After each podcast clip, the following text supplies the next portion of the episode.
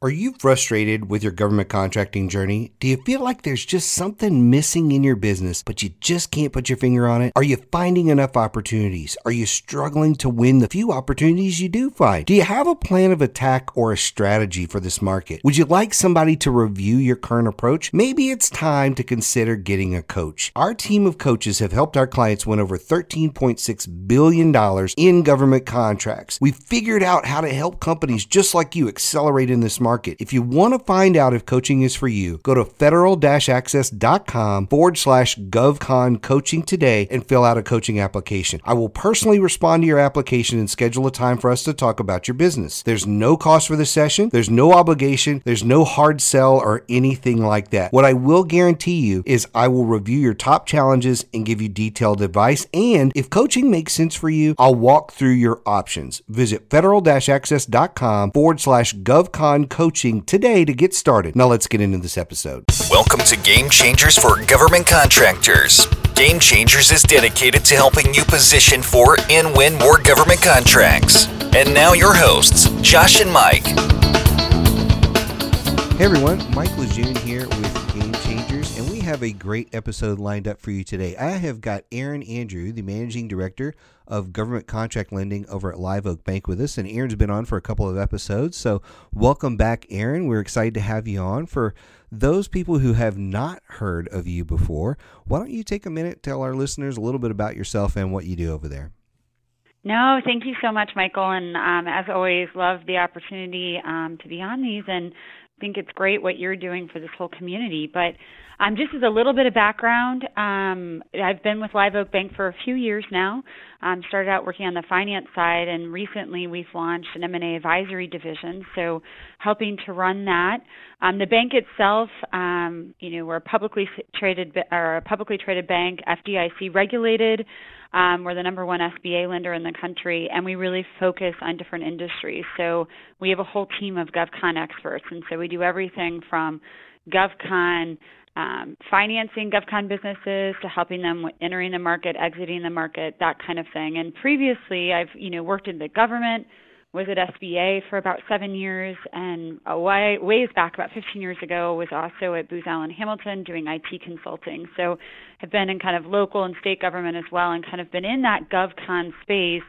Um, for a while, so this was a really great opportunity when I came over to the bank because I think financing, you know, planning, M&A, those types of things were some of the bigger challenges I saw when I worked with small businesses at the SBA. So have been very lucky um, to be able to kind of continue that mission in this role at Live Oak Bank. Awesome. Well, you know, if you're a brand new listener here, I want you to know a couple of things. Number one, we don't endorse a lot of folks. And so to, to have Erin on here says a lot about her and the bank. So we really appreciate what you are doing over there, Erin, and what Live Oak Bank is doing. And we think a lot of you. And so if you're listening and you need a banker, you're in government contracting, we want you to reach out to Erin. And the second thing I always tell people is if you need somebody in this industry, you, you need a specialist. You need somebody who has the experience like Erin and like the bank does because you know, US Bank or Bank of America or whatever, that's great for your checking account probably not the best solution for your government contracting needs. You know, it's just it's just different. You know, the same thing like if, if you need a doctor and you know you just have a cough, yeah, go to your regular doctor. But if you're gonna have brain surgery, you're not gonna go to that person. You know, you're gonna go to a specialist. It's the same thing here because it's just so specialized. There's so many ins and outs we always recommend a specialist for this. And so that's why, you know, Erin has been kind of our resident banking expert on the podcast for a long time now. And so we appreciate what she's doing over there.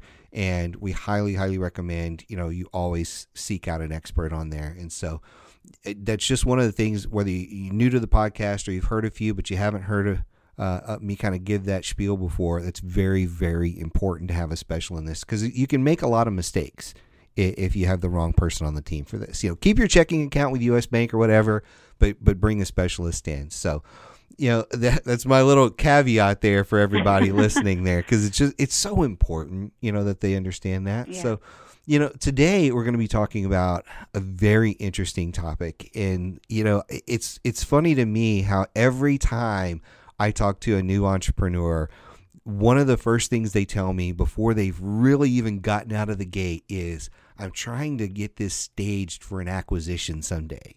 I'm like, you, you don't even have any clients yet. What do you, you know, so to be talking today, you know, about planning for an exit, you know, companies that are looking to sell or figure out a way to exit the business in five years. I, I think it's a, a really great topic. You know, you talked about the M&A team uh, over at the bank now. So I think it's a really great topic, whether they are looking to just sell and get out or you know if there's some other strategy. So I want to let you kick this off for us because I know we were talking earlier and you talked about the five P's of this, and I want to let you kind of kick this off and frame this, and then we'll kind of take questions and kind of go from there. No, absolutely. Thank you so much, Michael. And of course, with everything, there are five P's for anything, right? So I had to come up with the five P's for planning for an exit. Um, and I think the first one is pretty you know, direct, it's planning for it. Um, you know, making sure you plan for that exit. Second one is professionals. To your point early, earlier, making sure you have that specialist or that group of specialists that really understands GovCon and they understand M&A. On the third is pricing, and obviously this is probably the most sensitive and one of the most sensitive for anyone who's exiting because you want to get the best price that you can um, for all the work you've put into your business. Number four is people, your employees, and that is very, you know, that's a very sensitive topic um, for many folks, and they want to know what's going to happen to their team because that team has helped them build the business. And then finally, five is just preparing for a marathon, not a sprint, because I, I think you could talk to a lot of M&A um, advisors, you could talk to a lot of small businesses who have gone through this. It definitely um, can take time, and you have to have patience with that process. So it is definitely more of a marathon versus a sprint, which brings you back to the planning for it, why mm. it's so critical to start planning earlier rather than later. Um, and I think to your point, you you know you've talked to a lot of folks who said, you know, I'm going to start this business and I want to eventually sell it. That's that's sort of the goal. And I I have to I can't say this enough to folks. And even when I was at SBA, um, working with businesses across the spectrum, not just in GovCon, um, the biggest mistake that that businesses make is is not planning for an exit. It's you're so in the day to day that that end goal of where you want to go um, it's just you kind of can lose sight of that. So what I tell folks is you should know where you want to be obviously in the next year and you're planning for that, you're having your strategic meetings. But where's the next 5 years, where's the next 10, where's the next 20?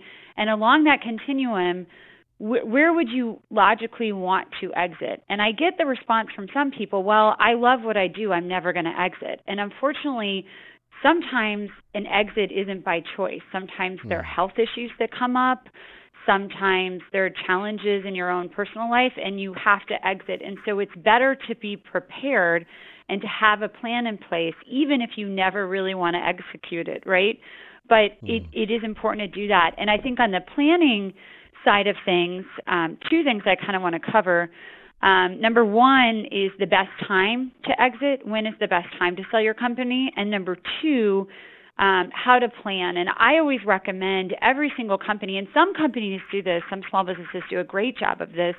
Annually, you should have an internal valuation process, just as a part of your you know annual annual planning process how much is your company worth today um, and let's talk through what are the value drivers and what can we do over the next year to increase that value to get to our end goal of you know, a, a five year or a 10 year or a certain dollar amount where we want to exit. So I think that's really important is putting those planning mechanisms in place. And then number two, when is that best time to sell? And in the GovCon space, the best time to sell is when you've just won contracts or a new, or a new vehicle, um, because you're going to be, you know, that value of that company and that purchase price is going to be dependent on that backlog you have and how many option years you have. So if you have one year left on contracts, and even if you have a great revenue number, you know the worth with the company is really set on the assets which are those contracts. So it's it's going to go for a much lower price than it would had you sold it you know 4 years earlier probably depending on kind of the the situation and the environment.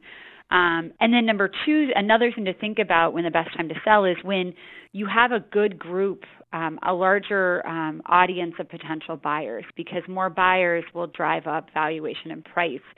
And so when you think about it um, if you're in a NAICS code, for example, like if you're in the, I see a lot of folks in the 541611 NAICS code that has a $15 million max, and they end up wanting to sell when they're at $14 million, right? Um, and the challenge is who could buy them because the combined revenues of a transaction are what determine sort of the size. And so it's if they were to still maintain those small contracts, if someone were to buy them that was you know over five hundred thousand or a million dollars it would be really challenging. So the the audience of folks that could potentially finance a transaction like that and actually buy them would be kind of small.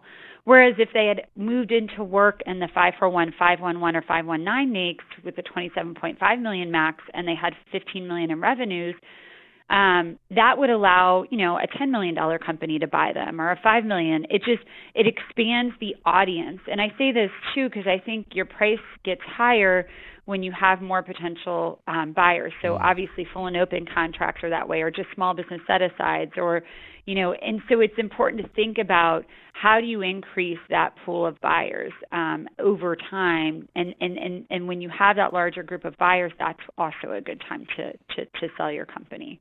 No, that's, that's, some really good points there, and I, I like how one of the things you touched on there, and, and I, I want to kind of go back to it for just a moment before before I let you kind of hit the others is you know what's your value, kind of doing that internal valuation, and I think that's a great time to have someone like yourself sit in there and bring some reality to the situation because when I first got into business they would sit down and go, "Oh, you know, we were in a tech company, and it's like, oh, it's you know, it's fifteen, it's seventeen times our revenue, yeah. and all the you know all these crazy numbers." And tech companies can have some high valuations, some high multipliers, but you know, when you start to peel it back, you're like, no, that's not even remotely close. You know, and, and I often talk to people and say, well, how much of this is recurring revenue versus one time versus like you were talking about, you know, with option years and different things like that.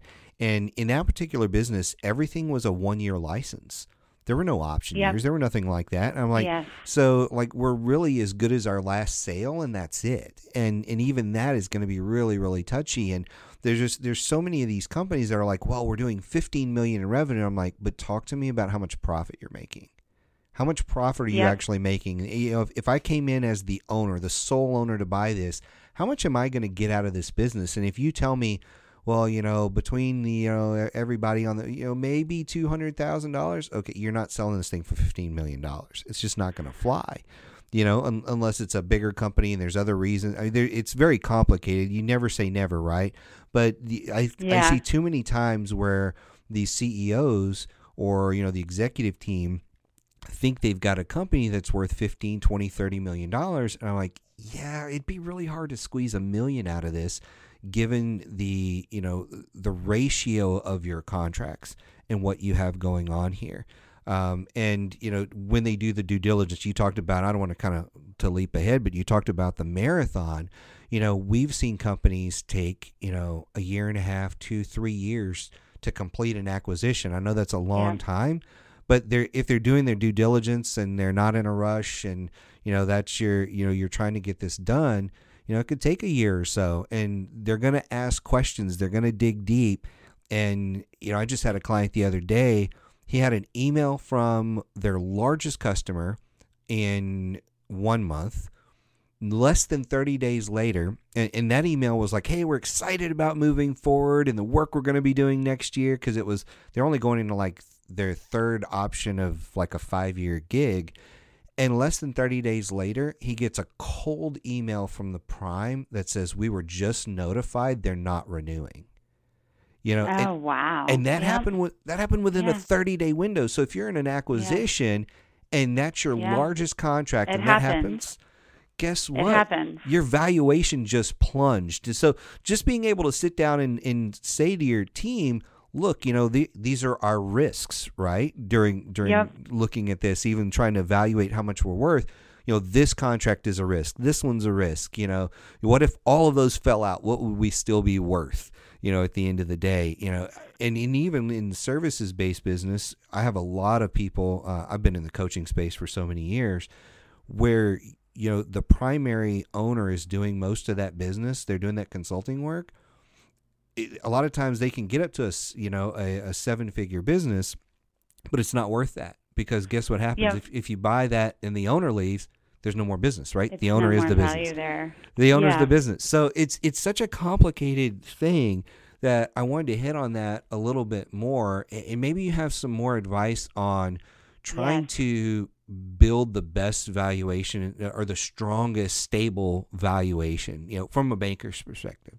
No, absolutely. And so I'm going to skip to the pricing P because that that that is probably the most popular and the one that folks that are listening to this are the most interested in because that is definitely the number one question I ask. eh, You know, I get from folks. What am I worth? Because that will also determine: Are you ready to exit now, or do you need to wait three more years or another year to win more Right. contracts? Like, so I think that is probably um, what really drives, um, you know, when folks are having, you know, in control of the decision to exit, that oftentimes is what is driving that decision. So, you know, at Live Oak, we don't do valuations. We can do, we do free purchase price estimates. So if there's a company that's interested in figuring out how much debt could be supported, because oftentimes in the small business space, um, if a small business is buying another small business because their small business set asides, and that's usually the only buyer, if you have small business set asides, is another small business. Um, you know, you, you want to know roughly they're going to be borrowing money to buy the business because a lot of small businesses don't have millions of dollars lying around to do, you know, fully financed, you know, transactions. So we kind of can look at on a banking side and have our team determine how much debt could be supported, what would a bank or our bank be comfortable with on a transaction. Um, but on that purchase price, but what I think what you often see on valuations in the GovCon space, it's very different, and it is an educational um, kind of process for a lot of sellers because all of the data that is publicly available, all the data that's available is publicly available data for for M&A transactions. So they're publicly traded companies, right? So think about it. Large companies that are buying other companies the multiples are huge because the folks that are buying they have a lot of money to buy a company. Mm-hmm. They're not having to finance it through a bank all of the time. I mean they Yep. they're doing some of it. So those multiples are much higher. And and there's a view on to your point earlier in the tech space it's much more of a top line growth versus what the bottom line what your profit is. And in govcon it's completely different especially in the small business space the value is determined by your EBITDA number. So earnings before interest, tax, depreciation, and amortization. Essentially, you know, I often say just think about your profit to your point earlier. What is that? And it's usually a multiple of that number. Um, and it and I can talk a little bit about what we've seen by way of multipliers.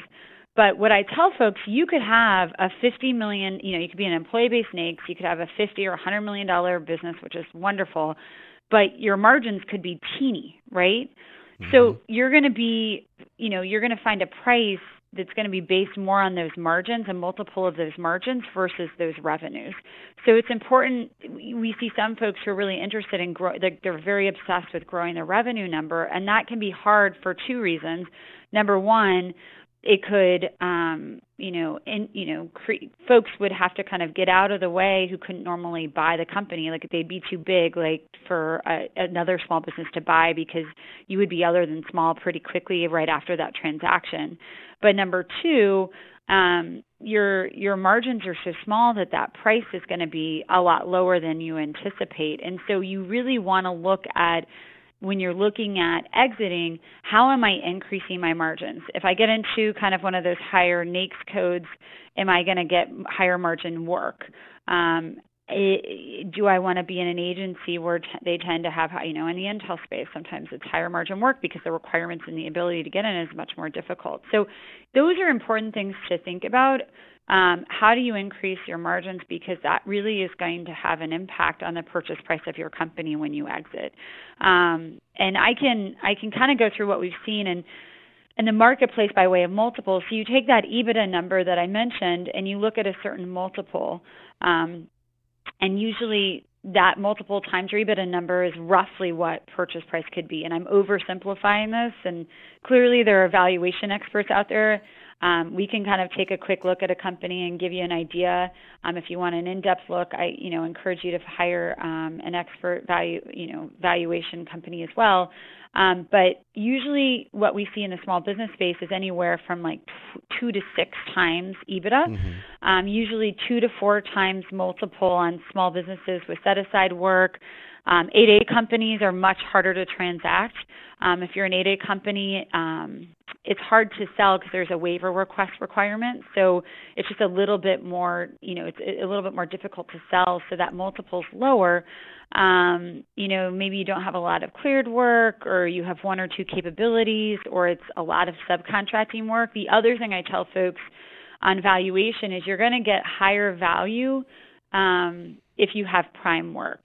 Mm. Um, and, and this is, and I'm talking a lot in the services and somewhat to the product side. If you have a tech play, like you have, you know, a technology and you're looking to sell to a well-known tech firm, you know, this, it's kind of a different game. This is sort of the commodity of, you know, the commodities of, you know, small business government contracting firms, you know, that generally do business day in and day out. There's no kind of critical technology that kind of thing. I mean, there are, you know, there there are exceptions to this rule, but this is sort of general at large what we see based on, you know, especially services-based companies. Um, and then, so that's two to four, usually four to six times multiples. Um, when it's two um, plus capabilities, cleared work, almost all prime, um, best in class vehicles are very hot right now.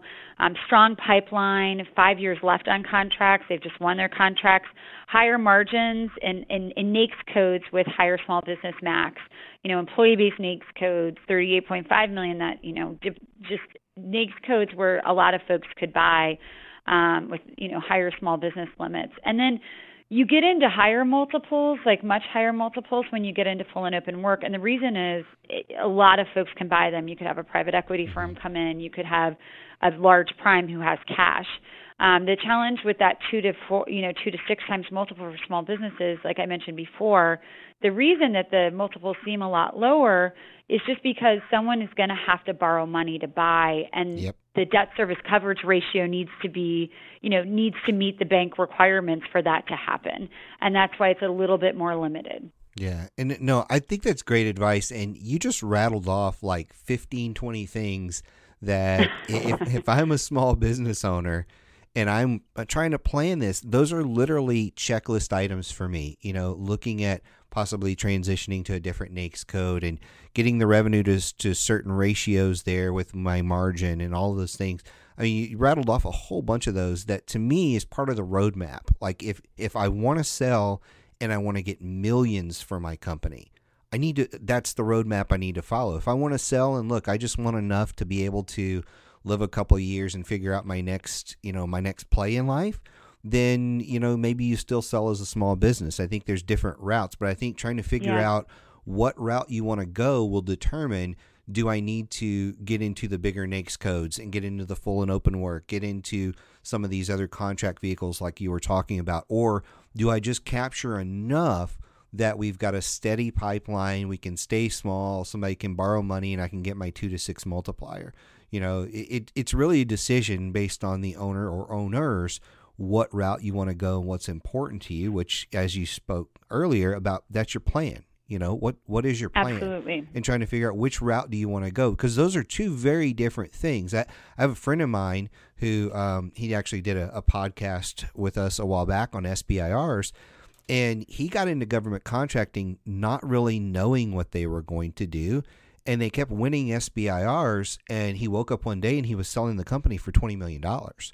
You oh, know, wow. and, and it was yeah. like, oh my gosh, how did how did this happen? And then, yep, you know, and now guess what? He he he bought a restaurant and did some cool things. And next thing you know, he I'm like, hey, he's like, I'm back in government contracting. And hey, next thing I know, I'm like, hey, I just bought the company I'm working for, and we're winning these again and we're trying to build it back up so we can you know go through this process again and sell for way more than we did last time well and that's i think that's know? a great point michael because i think a lot of folks think i want to take this one company and i want to get to 50 million and and and it, it it can be kind of a couple of different um swings right? Like you could have a company you sell for 10 million right? You take that cash you reinvest invest you buy and then you grow more. I mean and so i think mm-hmm. a lot of people it, it can be a transition. Some people are selling because the time they want to retire. Like they have right. a spouse or they have a partner who you know it's just they're they're ready to retire and they need to sell their company for some folks it's just they're serial entrepreneurs and they like to build things and then they like to exit Um, and I think each with each exit, you can get bigger and bigger, right? And you Right. have more cash to reinvest. And so that's another thing to think about. And a lot of folks think, I think the biggest thing, it, it can be very emotional when you exit because it's Mm. you've built this company. Um, and so, what do you want to do afterwards? And for some folks, there's still, you know, people might not want to do the day in, day out of managing folks and doing, you know, just they're tired, done it for 20 years, and it's exhausting. But they still love the art of building a business. They still love the GovCon space. So they might sell and actually be an investor and a, you know, Right. someone who's going to buy. They might take a 10% stake in a company, you know, and be on the board of directors or still play a role in building a company, but not with all of the responsibility and stress they had before. So I think there are a lot of options and it's important to, you know, think through what those look like Yeah. for you and, you know, for each person individually because it's different for everyone. No, that I, I think that's perfect. And I think if you're listening to this, you know what we've found is most of the game changers listeners are people that are, you know, they're they're not only success driven, they you know they want to accomplish things. You know, they're they're just they're very driven people. And if you're listening to this, you're probably one of those folks. And if if this is your first company or your third company, it's probably not your last company. You know, there, there, there's probably more in you, and so I, I I really think you touched on something that may be one of the most important pieces of the conversations uh, of what do you do after? What are you going to do after? You you know, or are you are you just going to sit on a beach somewhere because that requires a certain amount of money to be able to just sit on a beach for the rest of your life? And if you're going to take six months or a year off and then figure out your next gig, you know that takes a certain amount of money. Um, you know, if you want to travel versus if you want to, you know, buy a ranch in Wyoming and fish every day. I mean, those things take different amounts of money and they just they require different strategies. So being able to sit back and figure that out to me, I the one piece of advice I would give somebody who's listening to this today is just because you think you want to go sit on the bench for the rest of your life doesn't mean you will. And Yeah. be thinking about you you might get bored. You know, I've I've told my wife I, I will probably work till the day I die, not because I, you know, need to work, but because I just love it. There's I, I Yeah. love doing stuff like this and you know, to me this is not work, you know, traveling around speaking, helping other people. It's it's a different type of lifestyle and we'll, we'll probably do it forever in one capacity or another. Uh, but we we're able to reinvent ourselves based on the market we want to be in. And you know, when you're kind of in this government space, you know, that may not be where you go next time when you transition. You may transition into the commercial market or into something totally different. Who knows? Absolutely. But but having a plan of I I'm probably going to do something. I need enough money to do that, or I need a plan with the money to reinvest or whatever it may be. Yeah. So, you know, and I think, oh, go ahead, go ahead. no, go ahead. No, I think to your point exactly. Like, and I and this actually brings me to my third P, which is professionals. Not that I'm trying to stick to my P's, but No, you're fine. you uh, you having a wealth advisor. So I so finding you know resources, finding professionals that know you, know the GovCon space, and know what's best. Um, and I think number one, as you're contemplating this, and even uh, way before you're contemplating this, is having a wealth advisor who understands the space and understands the implications, the tax implications, and or you know talking to the best accountant possible out there in the in the tax space who knows GovCon, so you understand the tax implications and you know how much you need to walk away with, you know, away with, because that's going to help. You're going to know, can I get my purchase price even close to this? And if you're not, I need to wait a little longer. So. I think finding professionals and wealth advisor is one of them, an accountant is another. Finding an attorney that has done GovCon M&A transactions. To your point earlier, having a specialist on the banking side, it's just as important on the legal side too, especially for these types of things because they take a long time, and you really want folks who know it. And then finding an M&A advisor who knows mm-hmm. GovCon. I think sometimes people sign up quickly with an M&A advisor who might not know that you can't sell to certain folks because you have these set aside contracts and they don't even know what the set aside contracts are. So having experts that are specialists and professionals that are specialists um, and really understand the space is important. And I think just back to your point, if you want to sit on a beach, I mean, maybe your wealth advisor says, I mean, you might not want to, and I think I'm I'm like you, where I'm I would get bored pretty quickly. But like, can you financially even afford to do that at the price you're Right. exiting at? You know? Right. And and I, I'll say this one more thing about professionals. It, I have been in meetings where somebody didn't have the right professional in the room with them, said the wrong thing, and the other team had the right professional, and they lost Yep. half the value of their company. Yep. Because 100%. I, it- yep. It's just one of those things because they're those people are asking the right questions and you say the wrong thing it may not even be the wrong thing but it was said or positioned the wrong way and then that Yes. advisor goes oh no we're not we're gonna have to go but we're gonna have to talk about this. And you're like oh Yep. my goodness. And and we were able to go back and say this was the moment you lost half of your company was this this moment because you were not prepared for that question. And instead of saying you know whispering to your advisor and getting the right answer you just gave one off the cuff and you lost and you lost big time. And i think you know even being able to talk to an advisor you know like you said an, an m&a expert whatever and say is this normal? Because you know certain Yeah. it's not like everybody goes through this 17 times you know in, in their life. You know you may only go through this once in your life and so you may think well is it is it normal that it's taken a month to move the ball this far or two months or whatever? Is it normal that they're asking these questions you know and instead of getting offended or whatever it may be you know you can you can ask those questions is this normal how wh- how should we respond to this again your responses to questions often determine whether you're going to increase or lose value and and that's that's a big factor so i, I think that's a, a 100% agree. very important to have those experts in there just for that purpose alone. Now, the we're, we're starting to to run out of time here, but I cannot get out of here without talking about the employee side of things. Talk Yes. to me a little bit about that because to me, you know, the employees are such a big deal. I want to hear your thoughts on on the people side of things. No, I I think this is and this is especially in the the services businesses, your employees are what your you know that that is your business, right? Like your your ability to deliver on certain contracts, it really depends on the people. And so I think two things about this. Number one, I, when you go into the, you know looking at exiting, this is so sensitive and it's incredibly confidential. So you know, we talk to clients and we sit down and, you know, we ask like, do you want to use your same email address? Do you, who in your company or if anyone, do you even want to be engaged in this, you know, conversation? Because it is, you know, it is so confidential and you have to be so careful with how you, you know, present it to your employees because you don't want folks jumping ship before the transaction happens or you probably will lose value in your company.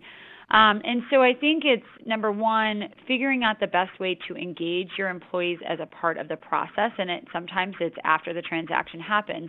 Oftentimes, though, a buyer is going to going to want to know who the critical personnel are, right? Like who's winning the contracts, who do I need that's not going to be duplicate, like. And so you're going to have to have an honest conversation and really think through your employees and who's going to be an asset to a buyer who's buying. And and also sometimes make recommendations to a potential buyer. You might be able to keep this person or you might want to make like a, a 1% or 2% equity you know um, offer to this particular employee because you're going to need them and they're going to need to stay on afterwards and in order to do that they're going to have to see an upside. So i think that kind of conversation number one figuring out how to notify employees how to engage them in the process and then really identifying your your critical um, employees that will you know make or break the transaction and how to kind of work with the buyer in, in terms of making recommendations of folks that probably you know should um, stay on after that transaction. And oftentimes, and I don't want to go, I know we're running out of time, but you know, there's seller notes or earnout structures. So there is, you know, an implication to the seller. It's not like they're just walking away day one. They want to see the company continue to succeed. And so thinking strategically um, about your employee base and, and, and what that looks like after a transition is pretty critical as well. Yeah, you know when um, when I first got into government contracting, the company I joined was GTE. And a lot of people will be like, "Oh, that's the phone company." Oh, they did a lot of stuff back then. Uh, they did a whole lot of stuff. But the interesting thing was when I joined, yes, we were GTE, but within six months of me joining, we were General Dynamics. General Dynamics, Uh-huh. uh, they had Yep. GTE broke up, sold a whole bunch of companies. Uh, some went to Motorola and Verizon and other places, and so our division was uh, General Dynamics. Well, when we were bought by General Dynamics, my little shop, if you will, of about 35 employees, they put us on the market like the next Monday. Oh, and oh, wow. It, it was the most frightening thing ever because here we are in a billion dollar company and we're on the market for a, a, much smaller amount. But what they did when they put us on the market is they took every single one of us managers separately in a room and said, Here, here's your first check. And here you're going to get another one of these, uh, you know, over the course of the next year, as long as you stay through the uh, the actual acquisition. You know, so you're going to get paid to stay on through an acquisition, um, mm-hmm. you know, and complete it. You know, and, and stay three months into it or something like that. But here's the interesting thing they did when they sold, and and if you're an owner listening to this, this is something you can do for your people when they negotiated the deal, they had their cash buyout of whatever many million dollars it was. They negotiated separately for every single in the employ every single employee um, a cash payout as well. And so the the new owners uh-huh. took every single one of us in a room privately and said, "Here's your first check, and if you stay on for a year, here's what you're going to get like every three months for staying on so that we can keep all of the oh, key wow. people. And, and even if you were the lowest person on the team, you still got yep. something.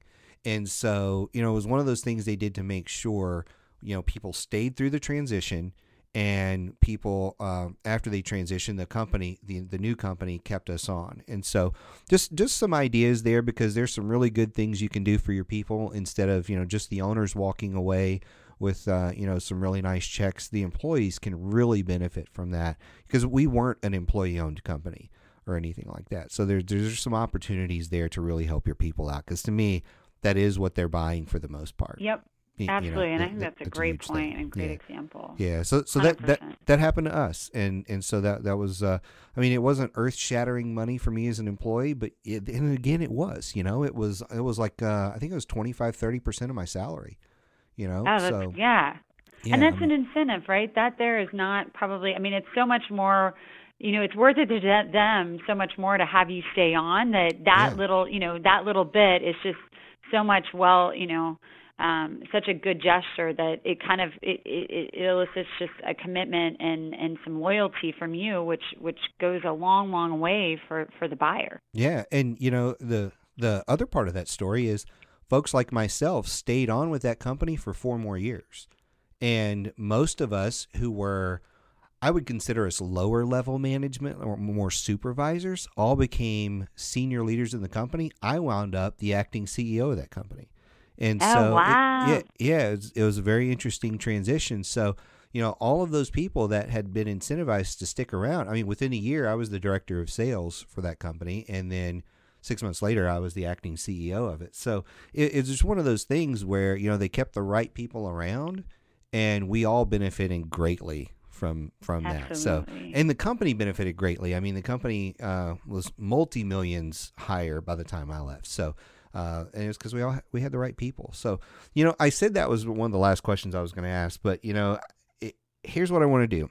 It, as we wrap up here and get your final thoughts, something we didn't touch on a whole lot was preparing for this marathon. So maybe you can kind of combine those two for me. Any final thoughts you have with preparing for the marathon because it is a marathon. So yes. over to, over to you to close it up for us. Yeah, no, I think it is. Yep, it is a marathon. So you need to prepare for the marathon. So set expectations ahead of time.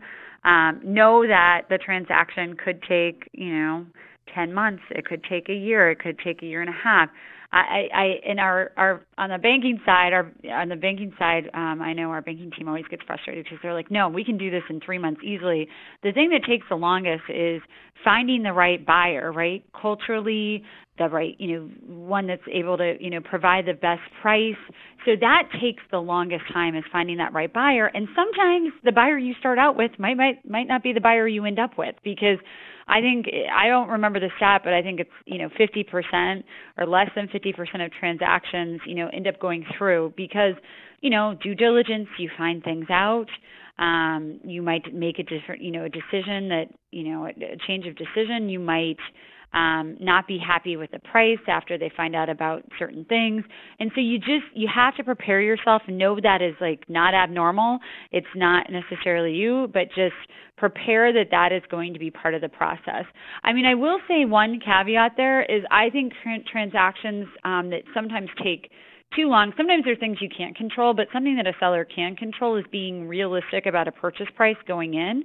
Um, where I see transactions taking a super long time, it's like a, a house that was overpriced and put on the market and then sits on the mm. market for forever and no one buys it because they wonder why no one's bought it yet, right? Mm. And yeah. oftentimes it's because it's overpriced. So I do think when you prepare for the marathon, know that there are things out of your control, but there are also things within your control. So doing your homework up front, being realistic up front, educating yourself on multiples, on finding the right professionals, those types of things will ensure you know a more efficient process over the you know during during the whole thing.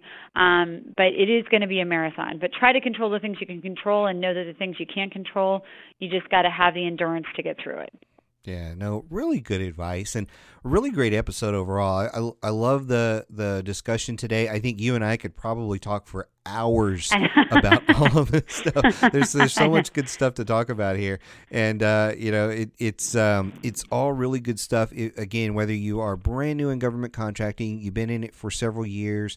You know, just take some of this stuff to heart. And if you have questions, reach out to either one of us all of our contact information is on the website with this episode, so you can reach out to us if you've got any questions.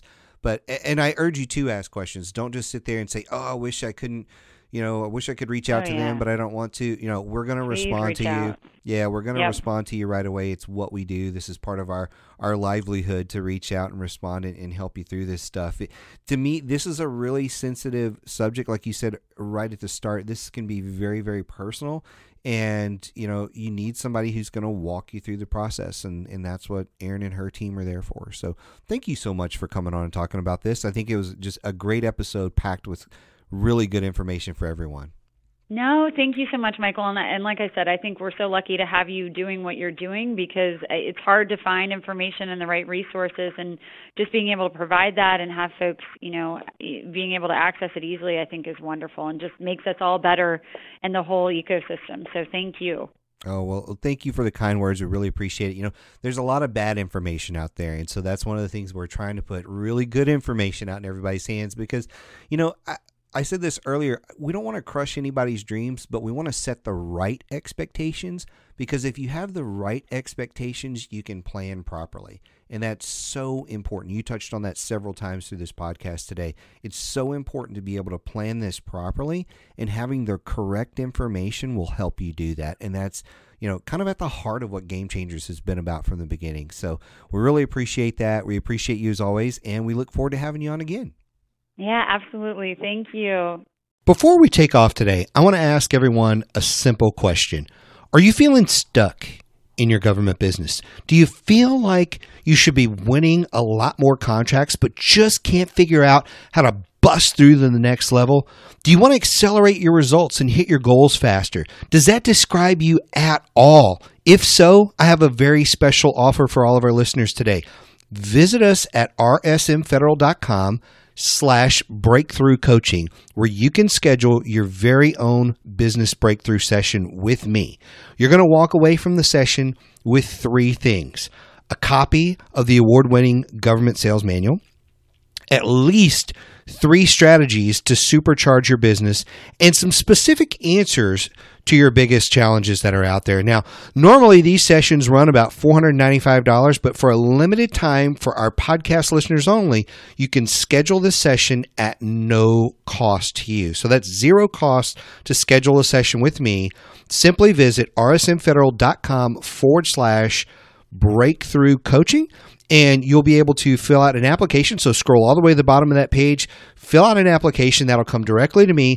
Then I'll reach out to you. We'll get our, our session scheduled and we'll walk through some of the challenges that you're having, whether it's, you know, how to grow the business, your goal setting, um, specific challenges you're having in government. This doesn't have to be just about specific to growing any business, but you're going to walk away from the session not only understanding how to approach the government from a better perspective, but you're going to walk away with a lot of confidence on what you need to do, what next steps you need to take to supercharge your government business so you can take the next several months, the next several years to a whole new level. So, again, visit us at rsmfederal.com forward slash breakthrough coaching you can uh, get an overview of what breakthrough coaching is all about. Scroll all the way to the bottom, fill out the application. That'll come to me, and then I'll schedule your session for you. And last but not least, let me take a moment here. I want to thank all of our listeners for joining us today. We really appreciate your support. Remember, you can find every episode on iTunes. Just look for Game Changers for Government Contractors and subscribe to the feed to make sure you get every episode. And be sure to tune in next time for lessons from our experts on how you can win more government contracts. Thanks for listening to Game Changers for Government Contractors. For a full list of episodes and other resources, be sure and check us out on the web at www.rsmfederal.com slash gamechangers.